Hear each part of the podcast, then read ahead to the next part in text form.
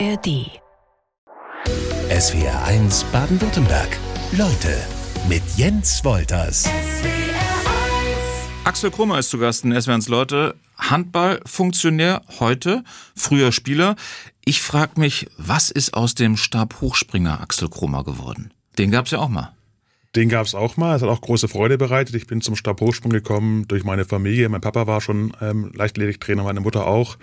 Ähm, habe dann aber immer beides gemacht und habe dann in beiden Sportarten relativ erfolgreich agiert, was zur Folge hatte, wir hatten relativ viel Trainingsaufforderungen, äh, also sowohl im Stabhochsprung als auch im Handball viele Termine bekommen, habe ich mich entscheiden müssen irgendwann mal. Und dann war klar, ich bin schon einer, der auch den Teamgeist liebt und lebt und ähm, in der Kabine zu sitzen nach dem Handballtraining und gemeinsam äh, Späße zu machen, ist einfach schöner, als nach dem Stabhochsprung allein nach Hause zu laufen. Wann hast du die Entscheidung getroffen, dich für die eine und äh, gegen die andere Sportart zu entscheiden? Also ich habe meine Stabhochsprunglaufbahn mit im 18. Lebensjahr dann beendet okay. ähm, und ähm, habe mich dann aufs Handball konzentriert. Und da warst du schon wie gut in Sachen Handball?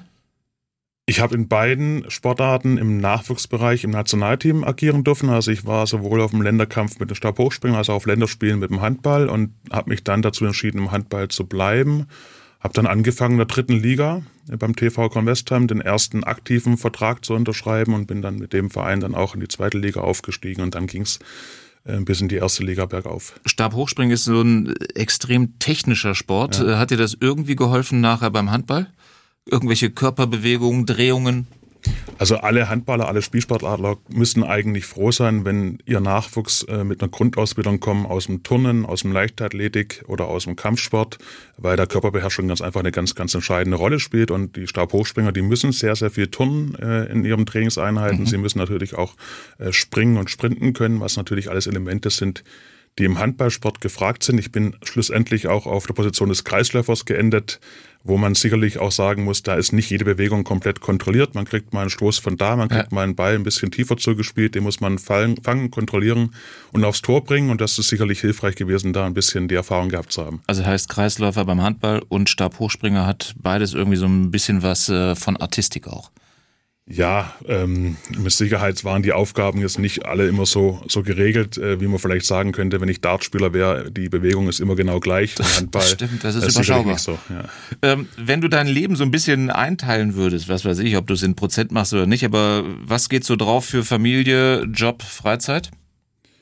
Also erstmal ist Freizeit und Job eigentlich das Gleiche. Das ist so, dass ich, wenn ich, äh, wenn ich. Das ist gefährlich, oder? Es ist gefährlich, aber es ist natürlich auch ein Privileg. Ich, ich gehe gefühlt nie wirklich zum Arbeiten, weil es einfach so ist, dass alles, was ich mache, ähm, nicht alles gleich, aber alles, was ich mache, eigentlich auch Freude bereitet. Und ich glaube, hätte ich jetzt eine, eine Ausbildung für die Bank oder für die Finanzbranche gemacht, dann hätte ich meine komplette Freizeit im Handball verbracht und hätte dann im Prinzip von meinem Job für den Handball auch mal Urlaub nehmen müssen. Und jetzt mhm. mache ich momentan eigentlich wenn ich Urlaub mache, das Gleiche, äh, nur auf einer anderen Ebene, nämlich dann vielleicht im kleineren Verein ähm, sozial engagiert mit Jugendtraining, mit Trainerfortbildungen oder eben auch nur als Fan von meinen Söhnen, die dann auch am Handball spielen. Also das ist von mir aus eine schöne Sache. Aber du bist Sportvorstand des Deutschen Handballbundes. Jetzt steht vor der Tür die Weltmeisterschaft der Frauen, im Januar die Europameisterschaft der Männer. Da kann ich mir vorstellen, hast du ziemlich viel um die Ohren in Sachen Handball. Hobby und Job. Ja, richtig. Also klar, es geht die WM der Frauen los. Unsere Damen sind ja schon in Schweden gerade bei Vorbereitungsspielen und werden dann nächste Woche ins Turnier starten in Dänemark. Da werde ich natürlich auch dabei sein.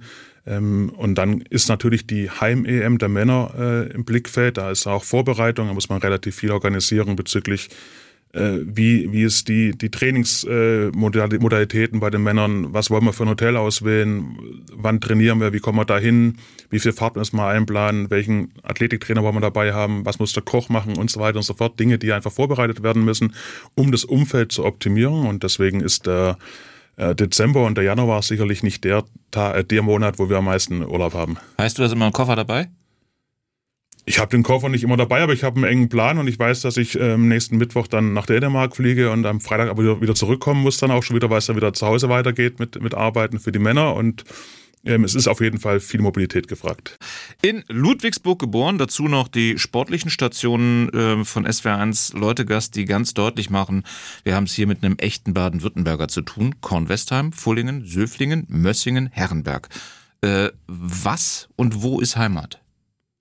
Meine Heimat ist inzwischen ganz klar Messingen geworden. Da lebe ich, da leben meine Kinder, äh, da bin ich sozial verankert. Äh, meine Partnerin lebt dort. Es ist einfach eine Sache, die, die, die einfach Heimat bedeutet für mich, aber natürlich, wenn ich nach Hause komme zu meinen Eltern nach Ludwigsburg, dann ist für mich auch wieder die Erinnerung an die Schulzeit, an die Kindergartenzeit. Äh, auch da habe ich Verwandtschaft. Ist sehr schön, aber ähm, also im Schwabenländle zu bleiben, war für mich immer klar. Deswegen war das auch am Anfang gar nicht ganz sicher, dass ich beim DHB anfangen werde, weil wir sitzen in Dortmund. Mhm. Und die Erwartung war ursprünglich mal, wir müssten aber auch regelmäßig vor Ort sein. Und dann habe ich gesagt, du, dann ist das für mich nichts, weil ich bin heimatverbunden. Ich hatte ursprünglich auch dann meinen Lebensmittelpunkt nach Mössingen verlegt, weil ich als Landestrainer auf der Schwäbischen Alb äh, im Handball angefangen hatte. Die, die Sportstätte dort war dann immer in Albstadt. Äh, da war ein kurzer Weg dahin und nachher dann natürlich da abzubrechen, zu sagen, jetzt bleibe ich hier wohnen, aber fahre nach Dortmund regelmäßig, ist sicherlich eine Umstellung gewesen. Mössingen ist ja so ein, so ein Promispot, ne? Teddy Tecklebrand, der Comedian, kommt ja auch daher, ne? Ja, wenn das alles Promis sind, dann ist gut. ähm, hast du ein Büro in Dortmund dann? Ja, ist immer ein bisschen lustig. Ich habe da ein Büro, ich habe ein Namensschild am Büro stehen, da sitzen auch noch drei andere drin. Es gibt aber auch bloß drei Plätze. Demzufolge, wenn ich dann komme, dann darf ich mich irgendwo so ein bisschen an den Rand hinsetzen. Ein Funktionsarbeitsplatz heißt das. Ja, dann. genau. Ja. Das heißt, du machst mehr Homeoffice. Ja, Homeoffice natürlich, aber ich bin eben auch viel unterwegs. Mhm. Also ich bin ähm, weniger in Dortmund als beispielsweise in Frankfurt, wo der DOSB sitzt, oder auch in Berlin, wo wir politisch auch agieren. Ähm, und natürlich die vielen Maßnahmen, die dann in Deutschland verteilt sind, äh, mit den Nationalmannschaften. Ob unsere Frauen sind jetzt gerade in Damp oben im Norden gewesen. Ähm, unsere Juniorinnen sind jetzt kürzlich in Ismaning in Bayern gewesen. Und das sind einfach verschiedene Orte, wo man auch mal hinreist, wo man dabei bleibt, wo man auch ähm, mit, den, mit den Mitarbeitern und Mitarbeiterinnen zusammen ähm, Weichen für die Zukunft stellt. Also nur zu Hause, äh, das ist nicht. Das heißt, du kennst die Autobahnen ganz gut oder die Zugstrecken? Ich äh, oute mich, ich bin eher ein Autofahrer, weil ich ähm, inzwischen ja Gott sei Dank auch während des Autofahrens viel telefonieren darf, weil ich ja auch eine Freisprechanlage habe Natürlich. und dann viele Dinge auch da machen kann. Und die Vorteile vom Zugfahren haben sich bei mir einigermaßen nivelliert, weil ich ähm, mit meinem Wohnort Mössingen sicherlich auch immer von Stuttgart aus noch eine weitere Reise hätte, die unangenehm ist. Und wenn du schon ähm, weitere Standorte mit Frankfurt und Berlin angibst, hast du da auch noch Büros dann oder was? Nee, das sind dann immer Tagungen oder Besprechungsräume, die dann da einfach äh, genutzt werden. Also ein eigenes Büro habe ich da nicht. Okay, also das heißt aber, deine Wohnung in Mössing oder dein Haus könnte ja relativ klein ausfallen, so wenig wie du da bist. Ja, ich bin auf jeden Fall nicht, nicht regelmäßig da, aber so, es ist auch nicht arg groß, aber wir fühlen uns da wohl und von daher, ähm, es ist einfach eine schöne Gegend und wenn dann auch mal Freizeit ist, dann ist es natürlich hervorragend, um dann da ähm, auch die Natur genießen zu können, auch mal mit dem Fahrrad äh, durch, die, durch die Lande zu fahren oder auch Spaziergang zu machen. Also es ist wirklich sehr schön. Und wie schön ist es, mit dem äh, Traktor durch Mössingen zu fahren? Also ich habe keinen eigenen Traktor. Ich mache auch ein bisschen Landwirtschaft in der Tat, auch sehr gerne, aber natürlich nur so auf ähm, Amateurebene. Ähm, Traktorfahren habe ich einmal machen dürfen, als ich nach dem EM-Titel 2016, als ich Co-Trainer war, dann mit, zusammen mit unserem Bürgermeister und unserem Physiotherapeut, der auch aus Mössingen stammt, äh, dann einmal zur Halle gefahren worden bin und dann einen kleinen Empfang gehabt habe. Aber das dürfte sich gerne wiederholen, oder? Sowas. Das dürfte sich gern wiederholen, weil dann kommt sicherlich ein Erfolg dazwischen. Unsere Frauen, wie gesagt, spielen jetzt die WM in Dänemark und unsere Männer danach im Januar die Heim-EM. Und ähm, wenn da Medaillen dabei rauskommen sollten, dann wird sicherlich wieder einer auf die Idee kommen zu sagen, wir holen Chroma ab. Und was heißt, du bist ähm, äh, Hobbylandwirt? Was, was pflanzt du so an? Also wir haben bei uns in Mössingen, es ist ja eine große äh, Blumenstadt und auch an Apfel, Apfelwiesen gibt es da sehr viele ähm, Streuobstwiesen und da bewirtschafte ich auch eine Streuobstwiese. Wir machen dann auch unseren eigenen Apfelsaft und auch mal einen Most, wobei das nicht so ganz meins ist, aber ähm, gerade so die, die Äpfel und, und, und Kirschen und Zwetschgen, die ernten wir schon ganz gern. Gibst du mir recht, wenn ich sage, dass die Handballstrukturen in Baden-Württemberg momentan nicht ganz so einfach sind, was so äh, die Verbände angeht?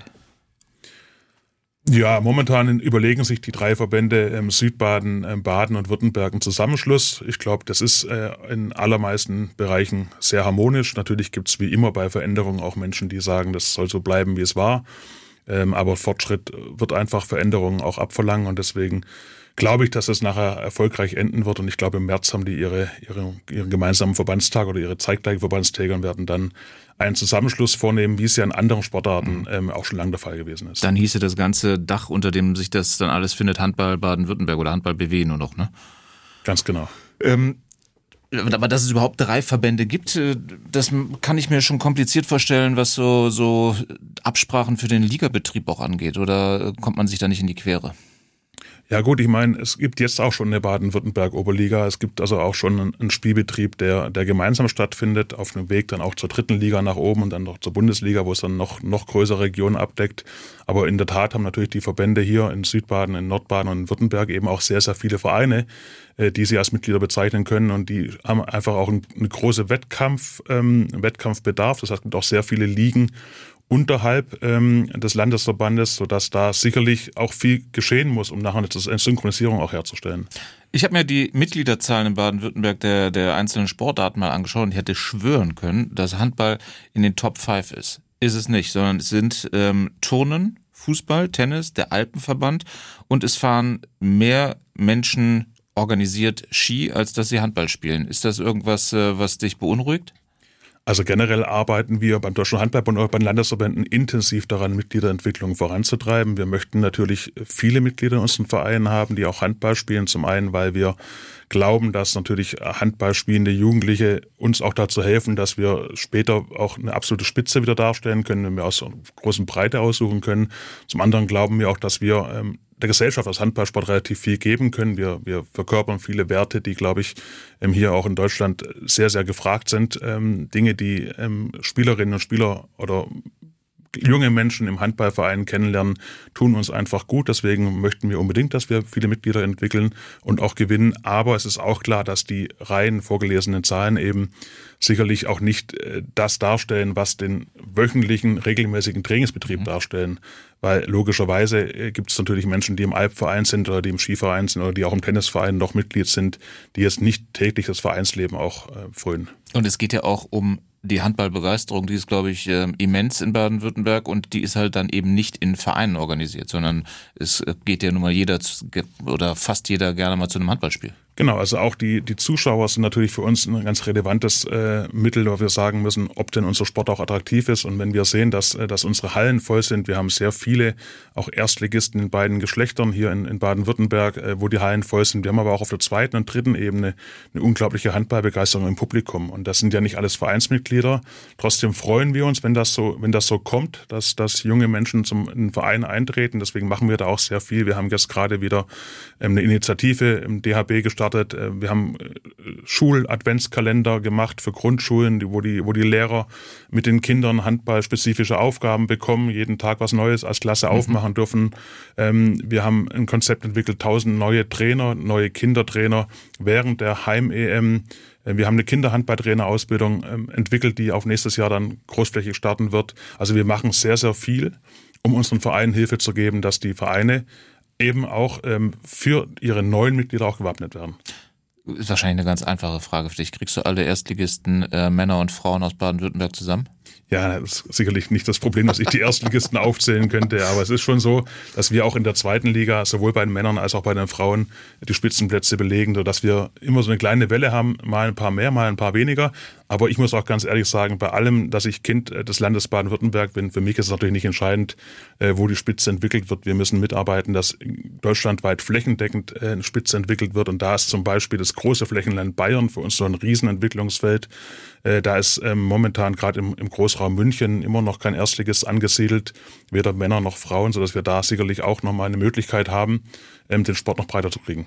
Aber es sind ja oftmals auch in, in der Sportart Handball nicht die ganz großen Städte, die da mitmischen, oder? Ja, bei den Frauen ist es noch immer so. Äh, da sind relativ viele, auch kleine Ortschaften noch in der ersten Liga. Bei den Männern ist das schon ein bisschen ähm, angepasst worden.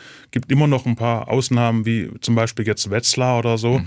Ähm, aber es sind schon viele, viele große Städte inzwischen auch im Vereinsnamen verankert, weil es eben auch darum geht, die richtige Infrastruktur zu liefern. Wir brauchen, Gott sei Dank, inzwischen große Arenen, um die Zuschauernachfrage auch abdecken zu können. Die Infrastruktur, die dann in solchen Profiklubs dann auch herrscht, äh, ist natürlich auch immens und mittlerweile nicht mehr von vielen Regionen einfach so zu liefern. Deswegen ähm, ist es beim Männerbereich, der in dem Bereich Professionalisierung schon deutlich Schritte vorangegangen ist, ähm, schon deutlich auch in Richtung Großstädte entwickelt. Wann warst du das letzte Mal in der Region in der Handballhalle? Also ich war jetzt äh, am Sonntag in Ruid, Ostfedern in ja. der Turnhalle ähm, und habe da ein C-Jugendspiel gesehen. Habe am Tag drauf oder am Tag davor war ich in Bittenfeld in der Halle, habe da ein B-Jugendspiel gesehen ähm, und habe jetzt am, am Dienstag äh, das Rhein-Neckar-Löwen-Männerspiel gegen Lissabon in der Euroleague angeschaut. Also da wieder die ganz Großen angeguckt. Gucken wir auf die Frauen und die bevorstehende Weltmeisterschaft. Der Bundestrainer der deutschen Handballfrauen, Markus Gaugisch, kommt aus Göppingen und du hast mir gerade während der Musik gesagt, wohnt unweit von Mössingen, also ist äh, fast schon Nachbar. Ja, in der Tat ist fast schon Nachbar. Sein Sohn ist wirklich durch Zufall auch der Mitspieler von meinem Sohn. Ähm, von daher ist eine enge Vernetzung. Wir haben zusammen in Pullingen Handball gespielt in der zweiten und ersten Bundesliga. Ähm, ich kenne ihn schon ewig. Ich habe ein riesen Vertrauen zu seinen, zu seinen Fähigkeiten. Ähm, er ist sicherlich nicht äh, Bundestrainer geworden, weil ich ihn persönlich kenne, aber ich habe natürlich davon profitiert, dass ich seine Qualitäten äh, grandios einschätzen konnte. Fünf seiner Spielerinnen, die Markus Gaugisch mitnimmt zur WM, die spielen bei Clubs in Baden-Württemberg. Ähm, das ist schon eine ziemlich große Portion Baden-Württemberg in so einem Team, oder? Ja, auch da kann ich auch versichern, das ist keine Wahl, weil das irgendwie ähm, jetzt ein, ein, persönliches Verhältnis zwischen Sportlerinnen das, das wollte und Trainer ich dir gar nicht unterstellen. Nein, nein, nein. Sondern es ist so, dass wir ähm, glücklicherweise hier in Baden-Württemberg eine immense Dichte haben ähm, an leistungssporttreibenden Vereinen. Wir haben vorher schon die vielen Erstligisten auch angesprochen und Zweitligisten. Und wir haben auch eine ganz, ganz tolle ähm, Nachwuchsförderung bei vielen, auch kleinen Vereinen, die unglaubliches Engagement bringen und somit auch als Zulieferer für größere Vereine und später auch für Nationalteams ähm, fungieren. Und deswegen gibt es hier einfach auch eine, eine Ballung an Spielerinnen, äh, die, die sich auf das Nationalteam entwickelt haben. Ich wollte auch keinen möglichen Klüngel unterstellen, sondern eher ähm, deutlich machen, wie hoch das Niveau dann ist. Wenn aber eine Mannschaft wie die der deutschen Handballfrauen seit einem Jahr ungeschlagen ist und jetzt die Weltmeisterschaft dann äh, ansteht in Norwegen, Schweden, Dänemark, welches Ziel verfolgt man dann als Team? Das ist so ein bisschen äh, eine schwierige Frage, weil natürlich ist es nicht so, dass ähm, ein Nationalteam, das ein Jahr lang nicht verloren hat, gleichzusetzen ist wie vielleicht der FC Bayern München, der ein Jahr lang gewinnt, weil die natürlich nicht die häufige äh, Spiele haben. Aber und zum anderen haben wir natürlich auch im Qualifikationsspiele, die dann, die dann, also in denen wir auch ganz klar als als A-Team geführt werden gegen Ukraine und gegen Israel, ist nun mal Deutschland auch immer im Handball Favorit. Das ist keine Frage.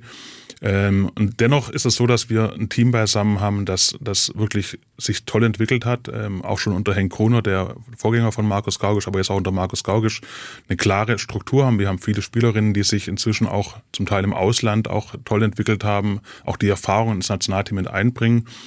Eine Zielformulierung ist immer so ein bisschen typisch deutsch. Äh, wenn wir ein Ziel ausgeben, dann heißt es sofort, wie kann man solche große Ziele formulieren. Wenn man die Ziele äh, nicht ausgibt, heißt es, man scheut sich davor. Mhm. Die Spielerinnen wollen jedes Spiel gewinnen. Jeder Nationalspieler, jede Nationalspielerin möchte definitiv jedes Länderspiel gewinnen. Es gibt auch keine Nation, äh, wo man sagt, diese, diese, dieses Ziel ist utopisch. Aber man muss auch attestieren, dass es immer noch Nationen gibt, sowohl Männer als auch Frauen, die im Normalfall, wenn sie ihr maximales Vermögen abrufen, dann auch gegen Deutschland noch gewinnen. Die gibt es auch im Frauenhandball. Aber dass wir uns momentan äh, davor scheuen müssen, eben auch klar zu sagen, wir wollen zu Olympischen Spielen, das ist nicht der Fall. Ich bin ganz froh, dass du den Fußballvergleich mit Bayern München gemacht hast, nicht ich. Ich hätte gesagt, also wenn man ein Jahr lang nicht verloren hat als Nationalmannschaft, da gibt's andere Sportarten, da äh, geht man dann äh, komplett auf den Titel ähm, und ist vielleicht ein bisschen drüber übers Ziel geschossen. Aber du hast die Qualifikation für die Olympischen Spiele im Sommer in Paris schon angesprochen. Die ist so das, das große Ziel der, der Frauen. Klar nimmt man gerne ähm, eine Medaille mit. Was muss tatsächlich für Olympia alles zusammenpassen? Also Olympische Spiele sind für jeden Sportler ähm, ein Riesenlebensziel und ähm, die Frauen, die jetzt aktiv äh, im Nationalteam spielen, hatten alle die Chance noch nicht gehabt. Wir sind schon einige Male nicht dabei gewesen. Das heißt, wir haben jetzt den Auftrag, dass wir unter die ersten sieben bei dieser WM kommen, um uns dann zu qualifizieren für ein sogenanntes Olympia-Qualifikationsturnier, wo wir uns gegen drei andere Nationen dann nochmal durchsetzen wollen. Ich habe sehr große Hoffnung, dass wir nächstes Jahr in Paris mit beiden Geschlechtern vorhanden sein werden. Also die äh, deutsche Nationalteam Männer und Frauen dann das Team Deutschland, Team D äh, des DOSBs dann auch in Paris unterstützen wird. Und das ist sicherlich nicht bloß ähm, wichtig, dass wir unseren Sport dann in die Breite transportieren können, indem wir im Sommer Medienpräsenz haben, sondern eben auch fürs Team D wichtig, weil wir alle auch, glaube ich, wissen, dass Handballerinnen und Handballer eben auch immer für Stimmung in so einem Team D auch sorgen und alle beim DOSB auch darauf hoffen, dass wir breit vertreten sein werden. Handballmannschaften können gut feiern. Auf die Gefahren, dass ich äh, mir als Mitarbeiter der ARD jetzt ins eigene Fleisch schneide, wie bitter ist es, dass diese Frauen-WM nicht im Fernsehen gezeigt wird? Das ist für uns als Deutscher Handballbund immens bitter und auch für die Mädels äh, unglaublich traurig, weil sie bringen phänomenalen Aufwand, sie trainieren ähm, zweimal am Tag. Sie kriegen schon deutlich weniger ähm, Gehalt, als, als es die Männer sind. Und dann ist zumindest die Öffentlichkeit für sie auch irgendwie ein Elixier, diesen Aufwand auch zu betreiben. Deswegen tut uns das sehr weh. Bei den deutschen Handballfrauen haben wir eben gehört, geht es bei der Weltmeisterschaft ab der kommenden Woche um die Olympiaqualifikation in erster Linie. Die Zielsetzung bei den Männern und ihrer Europameisterschaft äh, im Januar dann, die ist eine andere. Mindestens Halbfinale, idealerweise gerne auch mal wieder eine Medaille. Jetzt sehe ich gerade schon äh, bei SWRs Leutegast Axel Kromer, du ziehst die Augen schon so ein bisschen hoch. Habe ich das falsch ähm, äh, erwähnt? Falsch die, rausgeschrieben? Nee, alles klar, die Ziele sind, sind groß, ja, keine Frage. Du hast Frage. eben schon gesagt, das ist typisch deutsch, dass man da immer ein Ziel haben muss, an dem man sich orientiert, was man einem dann nachher vorwerfen kann, wenn es nicht geklappt hat und sagen kann, wieso habt ihr nur das Halbfinale ausgerufen, wenn ihr sowieso äh, den Titel holt? Also wir scheuen uns nicht vor dem möglichen Vorwurf, sondern wir fragen halt, was ist denn wirklich unser unser, unser realistisches Ziel. Und, und natürlich, wenn wir eine Heim-EM haben, möchten wir natürlich auch ganz, ganz lange in Turnier drin bleiben und die Euphorie einfach potenzieren. Wenn Deutschland natürlich noch bis zum Ende dabei ist, dann können wir mit Einschaltquoten von 15 Millionen bei ADZDF rechnen und das Turnier beginnt vielleicht bei, bei 3 Millionen Einschaltquote und dann geht es immer weiter nach oben. Länger wir dabei sind, desto mehr wird darüber gesprochen, was die Deutschlandball für tolle Typen sind, für einen tollen Handball spielen und das hilft dann eben auch den Vereinen, den kleinen Vereinen eben auch Mitglieder zu gewinnen. Und deswegen natürlich wollen wir jedes Spiel gewinnen und wenn man jedes Spiel gewinnt, weißt du wie ich, dann wird man nicht Vierter. Das ist richtig. Dann äh, hat man bis zum Endspiel was zu tun und darf nachher vielleicht noch irgendwas in die Höhe recken. Aber ähm, Halbfinale ist ein realistisches Ziel, was ihr euch da gesteckt habt? Oder sagst du, das wird bei einer Europameisterschaft schon ziemlich anspruchsvoll? Also Halbfinale ist auf jeden Fall ein riesengroßes Ziel ähm, für deutlich mehr Mannschaften als es als vier Mannschaften. Demzufolge gibt es gibt es viele Konkurrenten, um dieses um dieses Ziel zu erreichen. Aber klar, wir möchten ähm, da auch hinkommen wissen aber, dass, äh, wie gesagt, dass andere Mannschaften vielleicht Deutschland gar nicht als Kandidat dafür benennen würden, vielleicht mit Verbindung Heimrecht. Ähm, aber ansonsten ist sicherlich Dänemark, Frankreich, äh, Schweden, Spanien und so weiter und so fort Riesenhandballnationen, die da seit Jahren auch äh, platziert sind. Und deswegen sind wir als WM-Fünfter da nicht chancenlos, keine Frage, aber nicht der Favorit für andere. Es wird gerne äh, zurückerinnert an die Weltmeisterschaft, an, den, äh, an das Wintermärchen hieß es dann damals, 2006 war es? Ja, 2007. 2007, entschuldige, 2006, äh, Fußball-Weltmeisterschaft 2007, den Winter danach, äh, der große Handballerfolg. Ähm, was kann so ein Heimvorteil tatsächlich ausmachen? Das ist in der Tat ähm, begeisternd, was, was passiert in den, in den Hallen. Wir haben, wenn wir Deutschland eine Meisterschaft ausrichten, ist die Halle äh, bei deutschen Spielen wirklich proppenvoll. Äh, und es ist eine, eine, Begeisterung fürs Nationalteam, für den deutschen Handball, äh, die kann man eigentlich sich gar nicht vorher ausmalen. Und das ist natürlich auch ein unglaublicher Druck. Also ich war jetzt 2019, hatten wir auch eine Heim-WM gespielt und hatten da in Köln äh, in der Kathedrale des Handballs, wie man so schön sagt, ähm, unglaubliche Spiele. Ähm, ich glaube, die Sitzplatzkarten, die hätte man sich gar nicht geben brauchen, weil keiner gesessen ist. Es ist nur gestanden, nur geschrien worden. Ähm, die Gastnationen äh, sind auch sehr fair behandelt worden. Es war auch eine Riesenbegeisterung bei Spielen ohne deutsche Beteiligung. Äh, das zeigt einfach das, wofür der Handball steht. Und es ist natürlich ein Rückenwind für Nationalteam aus Deutschland. Und wenn du so eine Stimmung, so eine Handballstimmung erlebst in deiner Heimat, dann stellen sich die Haare automatisch hoch? Bei den Haaren habe ich meine Schwierigkeiten. Diejenigen, die es auf dem Stream sehen, die werden das feststellen, aber die Gänsehaut ist auf jeden Fall da. Ihr habt euch für die Vorrundenspielorte Düsseldorf und vor allen Dingen Berlin entschieden. Ähm, ihr setzt in Düsseldorf aber gleich mal eine ordentliche Marke, ne? Ja, wir spielen in Düsseldorf ähm, in einem Fußballstadion, das man überdachen kann. Äh, das ist natürlich ähm, dadurch auch ein Rekordspiel. So ein Spiel gab es bei einer EM noch nie. Wir haben jetzt schon 50.000 Karten dafür verkauft. Also wer Deutschland noch sehen möchte, der muss A, sich um Karten in Köln für die Hauptrunde bemühen und darauf hoffen und die Daumen drücken, dass die Deutschen da auch auftreten werden, weil sie dann auch die Vorrunde überstanden haben. Aber für Düsseldorf 50.000 plus und Berlin ähm, sind bereits alle Karten vergriffen bei den deutschen Spielen. Ähm, wir haben uns dafür entschieden, weil wir einfach auch Deutschland abdecken wollten. Wir können natürlich jetzt nicht bei einer EM äh, jede Halle bespielen, die die, die, die, die, die Rahmenbedingungen liefern würde.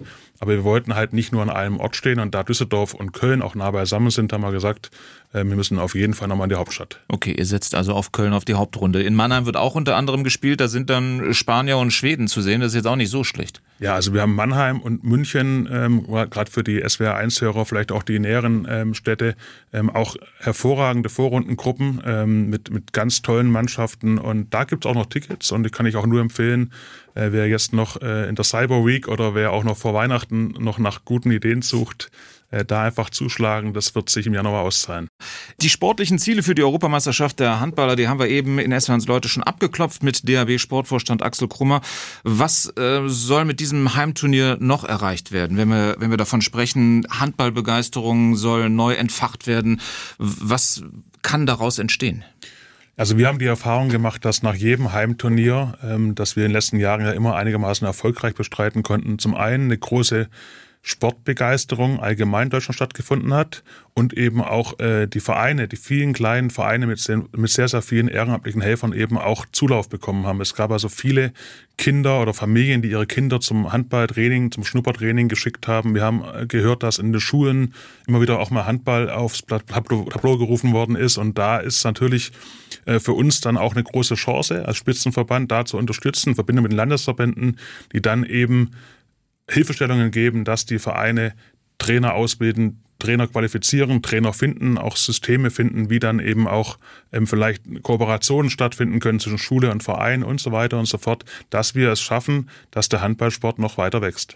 Was ist dafür wichtiger, ein deutscher Erfolg oder ein äh, deutsches ähm, langes Überleben im Turnier oder dass das Turnier überhaupt in Deutschland stattfindet? Also bei den Männern ist es wirklich so, dass die Männer ja auf ARD, ZDF regelmäßig übertragen werden und da ist sicherlich auch immer, ähm, wenn, das, wenn das Turnier im Ausland stattfindet, eine große Begeisterung ähm, für den Sport zu erleben. Bei den Frauen ist es sicherlich noch so, dass wir deutlich mehr Medieninteresse generieren, wenn wir auch ein Turnier im eigenen Land ausrichten. Bei den Männern äh, jetzt praktisch potenziert, äh, wir haben eh Medieninteresse, wir machen es im eigenen Land, also überragende Voraussetzungen mit den Strukturen, die wir inzwischen auch entwickelt haben hier in den Regionen, ähm, dass davon profitiert werden kann. Jetzt giltst du beim Deutschen Handballbund, weil du so viele Funktionen schon hattest und Positionen, so ein bisschen als ähm, äh, Mann für alle Fälle. Bist du in die Organisation des Turniers auch mit eingebunden? Also musst du da noch, ähm, ich übertreibe jetzt mal, die, die Hallen alle aufschließen oder läuft das von allein? Nein, wir sind inzwischen wirklich ähm, sehr gewachsenes Team und ähm, für Turnierorganisationen habe ich überhaupt keine Zuständigkeit. Da ist Marc Schober, übrigens auch ein Kind aus Baden-Württemberg von Möglingen. Das nächste. Ähm, ähm, in der Hauptverantwortung mit, mit seinem Team für die Organisation.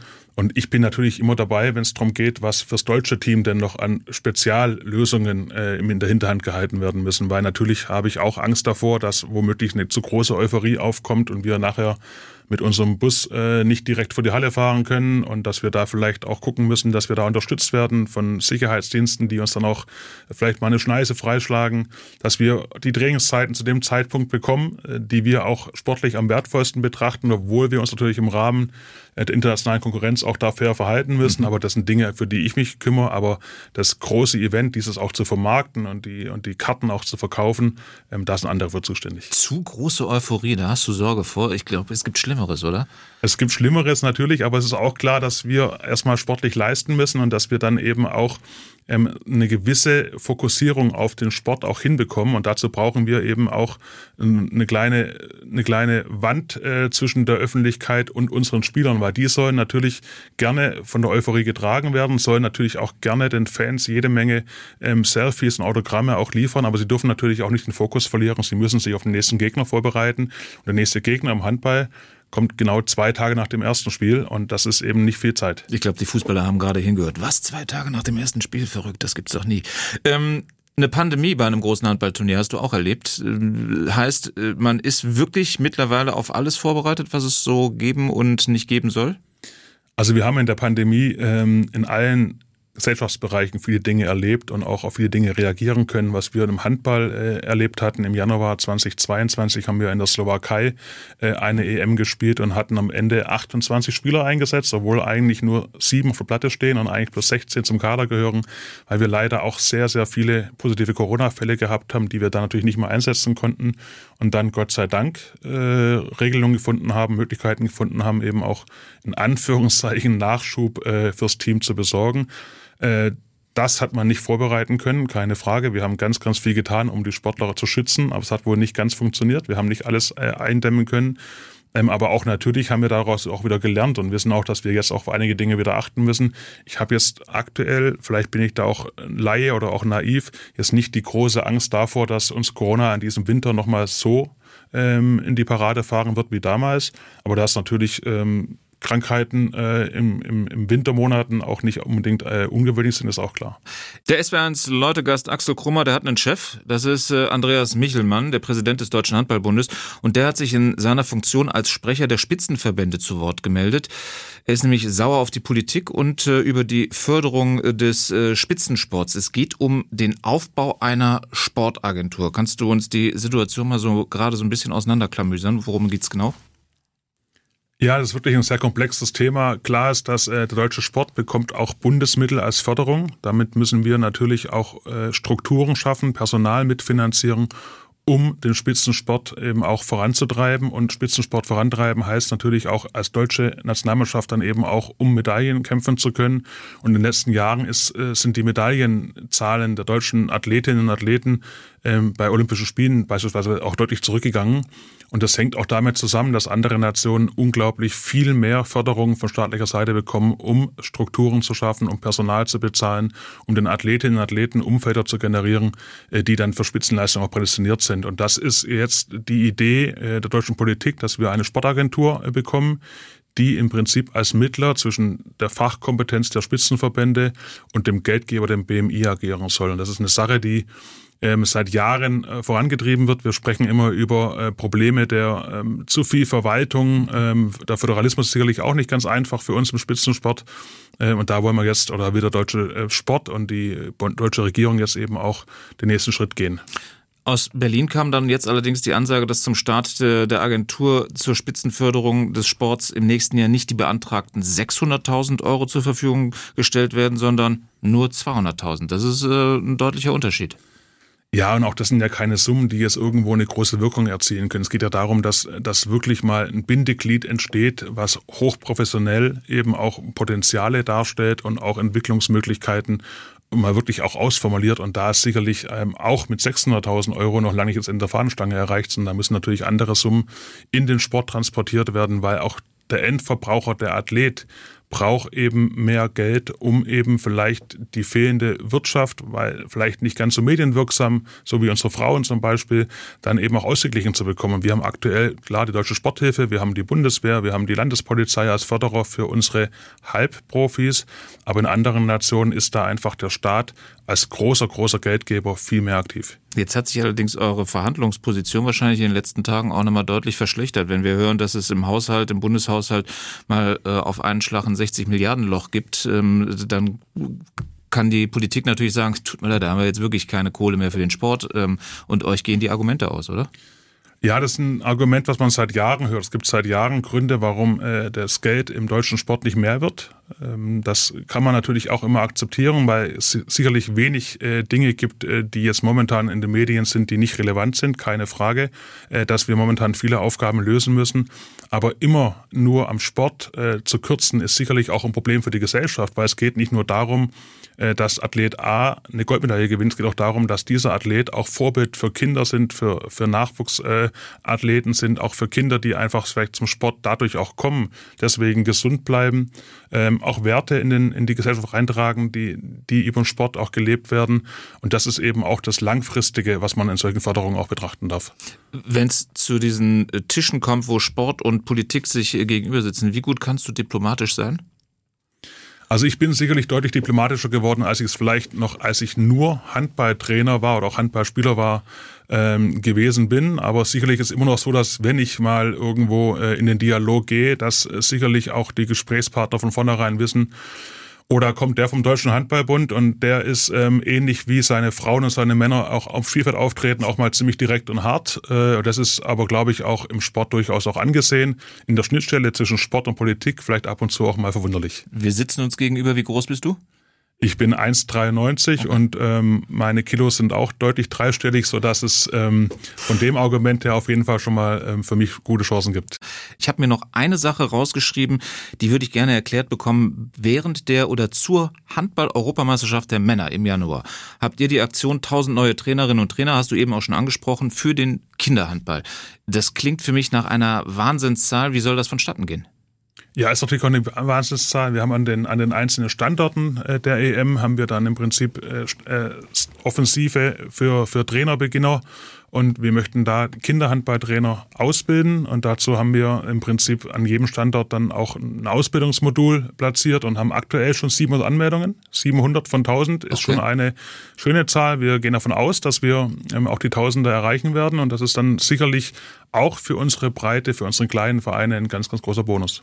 Wir gucken ein bisschen auf die Reaktionen, die das Thema Handball ähm, ausgelöst haben im äh, Feedback in, unter den SW1-Hörerinnen und Hörern. Elke aus Gundelfingen hat sich gemeldet. Super, endlich mal wieder Handball als Thema. Freue mich sehr darüber, dass ihr das als Thema aufgreift. Vor der Handball-WM der Frauen und der EM der Männer tut das richtig gut. Das ist also ein äh, Zuspruch für deine Sportart. Und Stefan Wilke aus Durmersheim, der hat geschrieben, ein inspirierender Morgen. Ähm, mit Interesse lausche ich der Sendung. Als ehemaliger aktiver Handballer freue ich mich auf die EM im eigenen Land. Da ich blind bin, macht aktuell ein Live-Erlebnis wenig Sinn, denn die Stimmung alleine bringt ohne die Information zum Spiel wenig. Bei der letzten WM gab es ein Angebot für Blinde. Wir waren in Berlin beim Spiel Deutschland gegen Frankreich. Die Audio-Live-Reportage war gigantisch. Was äh, kannst du dem Mann sagen? Ja, also ich habe vorher ja schon gesagt, dass ich Gott sei Dank äh, auch nicht für alle Teilbereiche komplett zuständig bin im Deutschen Handballbund, aber ich habe erst kürzlich einen Dialog geführt mit einem, der diese Audiodeskription ähm, 2019 äh, in Köln auch äh, selber durchgeführt hat und der hat mir auch gesagt, dass er das äh, bei dem nächsten Großevent wieder im Blick hat und auch anpeilt und da gehe ich davon aus, dass das ähm, wieder ein Dienst sein wird, der gestellt wird. Also auch ähm, äh, äh nicht sehende Handballfans sollen unbedingt kommen. Ganz genau. Micha aus äh, Kernenstetten, der hat ähm, sich gemeldet. Da geht's nochmal um das Thema, warum kommt die Frauenhandball-WM nicht im Free TV, sondern nur bei Sport Deutschland TV. Das Thema hatten wir eben schon. Ähm, da gibt's dann immer so die Diskussion, warum bekommen die Frauen auch nicht die gleiche Prämie? Und äh, da fragst du dann natürlich zu Recht, ja, warum übertragt ihr sie nicht äh, wie die Männer?